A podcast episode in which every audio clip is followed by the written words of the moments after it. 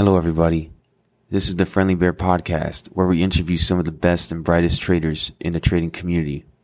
Listen to inspiring stories and nuggets of insight from current and future game changers in the trading space. Listen and learn as we explore all types of trading niches with some of the best in the industry from a Friendly Bear point of view. Make sure to check out the Friendly Bear Podcast new YouTube channel called Friendly Bear Research, which includes all the podcast video content and supplemental screen shares. If you enjoy the podcast, please consider leaving a five star review on iTunes. With that being said, I'm your host, David, aka Reverse Long, and this is the Friendly Bear Podcast. Let's dive in. All right, guys, this is David, aka Reverse Long, with the Friendly Bear Podcast, Friendly Bear Book Club. Today, we're gonna review uh, Flash Flash Crash by Liam Vaughan, and today I'm gonna do it in front of my desk here at Trade Space. It's been a while since I do this something at my desk over here, as far as for the podcast. Um, I think it's pretty cool. So I get to pull up the book. That's the, the that's the cover I see on my audio. I have this one on audio.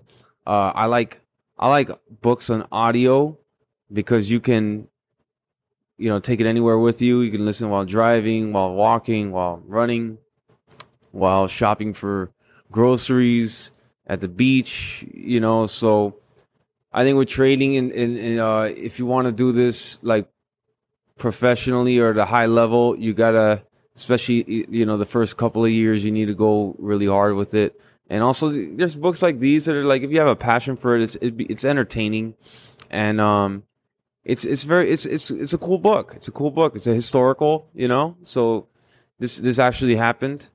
Um, I think it took place in 2010. The flash crash it lasted 36 minutes and uh, it was uh, mostly caused by this this one guy. Apparently, I, I don't know if I buy that 100, percent but um, this one guy in London called his name was Nav Nav Singh Saral, so Navinder Singh Saral, London-based uh, trader in his 30s. He was living in his parents' house. Was like really into video games and stuff, and um, from 2009 to 2015, he was trading, and I, I from what I gathered he was very successful at trading um, early on until the high frequency traders came in and started eating into his profits. So then he created a software that could counter it. And uh, yeah, so and he would also do a lot of spoofing, and the spoofing is a is is manipulate market manipulation, but there was no real term for it at the time. I think the term came afterwards. It was like a whole new phenomenon that was going on with HFTs and spoofing and all that.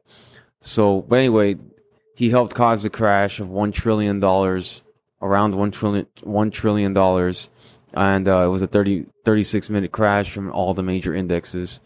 Um, he was in London, but this happened. You know, he was extradited to the U.S. to Chicago uh, to face all the charges, and he spent four months in um in a UK prison before getting extradited, and he was facing like three hundred years in prison but uh, the judge gave him only one year because he was had like severe autism. It was like he wasn't a malicious guy. He kind of did it almost I wouldn't say by accident, but like it wasn't his intent to like screw the you know make the market crash, you know. So, um, but yeah, there was just a lot of holes in the system at the time with HFTs and stuff like that. And I don't know much about it. I I have listened to and read or read whatever uh, the book Flash Boys by Michael Lewis, and I didn't really understand it when I when I listened to it. I think I, I listened to it a couple times. This was a couple years ago uh, th- with audio, and I don't think I was focusing 100 percent because I, I, didn't really understand anything. uh, so I got to review it now when I know a little more, and I'm and I, I, like things make sense to me easier now since uh, I'm more involved with trading and stuff like that. So um, yeah, I need to go over that again. Um, but yeah, so Okay, going back to the book. So, okay, so the U.S. government, he was accused by the U.S. government of manip- manipulating markets by posting and canceling huge volumes of orders to trick participants about supply and demand. A brand new offense known as spoofing. All right, so re- with this, I related this really quickly. I was like, oh, this is kind of sounds like level two. So when level two has a big order or a big seller, and sometimes you see them flashing there and like you kind of like, oh, I don't think that's real. That's like not real demand. Like if someone puts like a big buy order, um, to scare the short seller from shorting it because that's like a support level. You know, I, I see that quite a bit, and I'm like, I don't know if I buy that. And you see it disappear, and it's like it wasn't, you know, it was never real to begin with. And I remember back when I used to trade OTCs, that would happen a lot. I haven't traded OTCs in a while, but I assume it's a lot sketchier over there in the OTC land.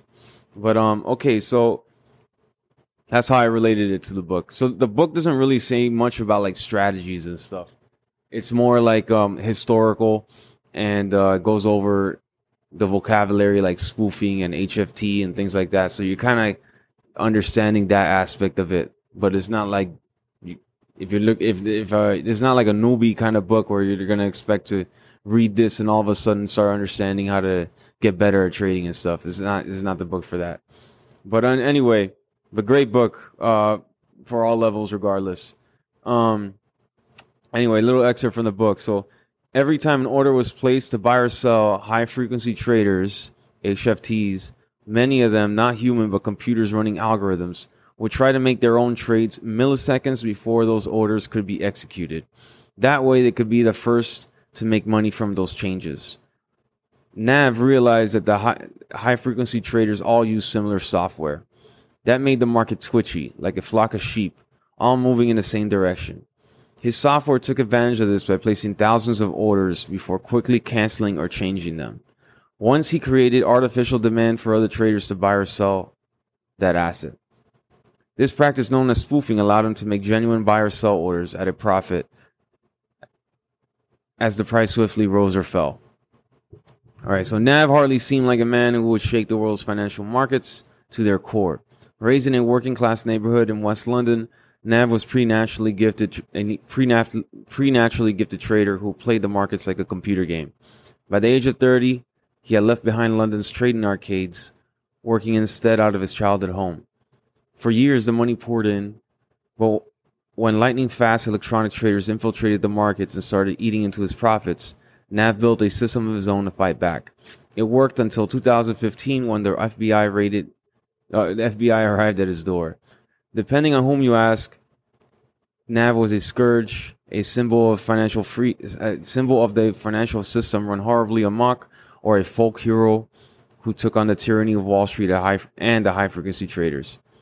A real life financial thriller, Flash Crash uncovers the remarkable behind the scenes narrative of a mystifying market crash, a globe spanning investigation into international fraud, and a man at the center of them both. So, yeah, he helped trigger a $1 trillion market crash. Um, yeah, he was charged with wire fraud, commodities fraud, and manipulation, as well as one count of spoofing, which is when a trader places thousands of buy orders with the intent of canceling or changing them before execution. Nav suffered from severe Asperger's and was sentenced to one year supervised release instead of eight years in prison. Yeah, so his lawyers argue that he's just the type of a guy, a type of guy that plays video games all day in his childhood bedroom. Yes, he's kind of harmless, you know. uh, yeah, so he supposedly he made 70 million, 70 million from 2009 to 2014 from his bedroom, but lost most of it after investing in fraudulent scams. So yeah, his lawyers argued. Yeah, so again, his lawyers argued that money wasn't his motivation, but he just had a fascination with markets as a sophisticated video game. So there you have it. That's Flash Crash. Go check it out. I recommend it on audio. Um, I recommend everything on audio. You, I mean, how how awesome is it? You can put at one point. I like 1.2 speeds, 1.2 speeds, and then you can re re listen to it at 2.0 speeds. You know, so developing this good habit so you can compound all your knowledge. I love it. But anyways, um, thank you for listening to the Friendly Bear Podcast, Friendly Bear Book Club. I'll catch you guys later. That concludes today's episode. Make sure to like and subscribe to the channel on the platform you use. The Friendly Bear Podcast is hosted by me, David, where you can find me on Twitter at reverse underscore long. You can find the Friendly Bear Podcast at www www.thefriendlybearpodcast.com, as well as on Apple Podcasts, Spotify, Audible, Amazon Music, and now on YouTube at Friendly Bear Research. Until next time, thank you for listening to the Friendly Bear Podcast.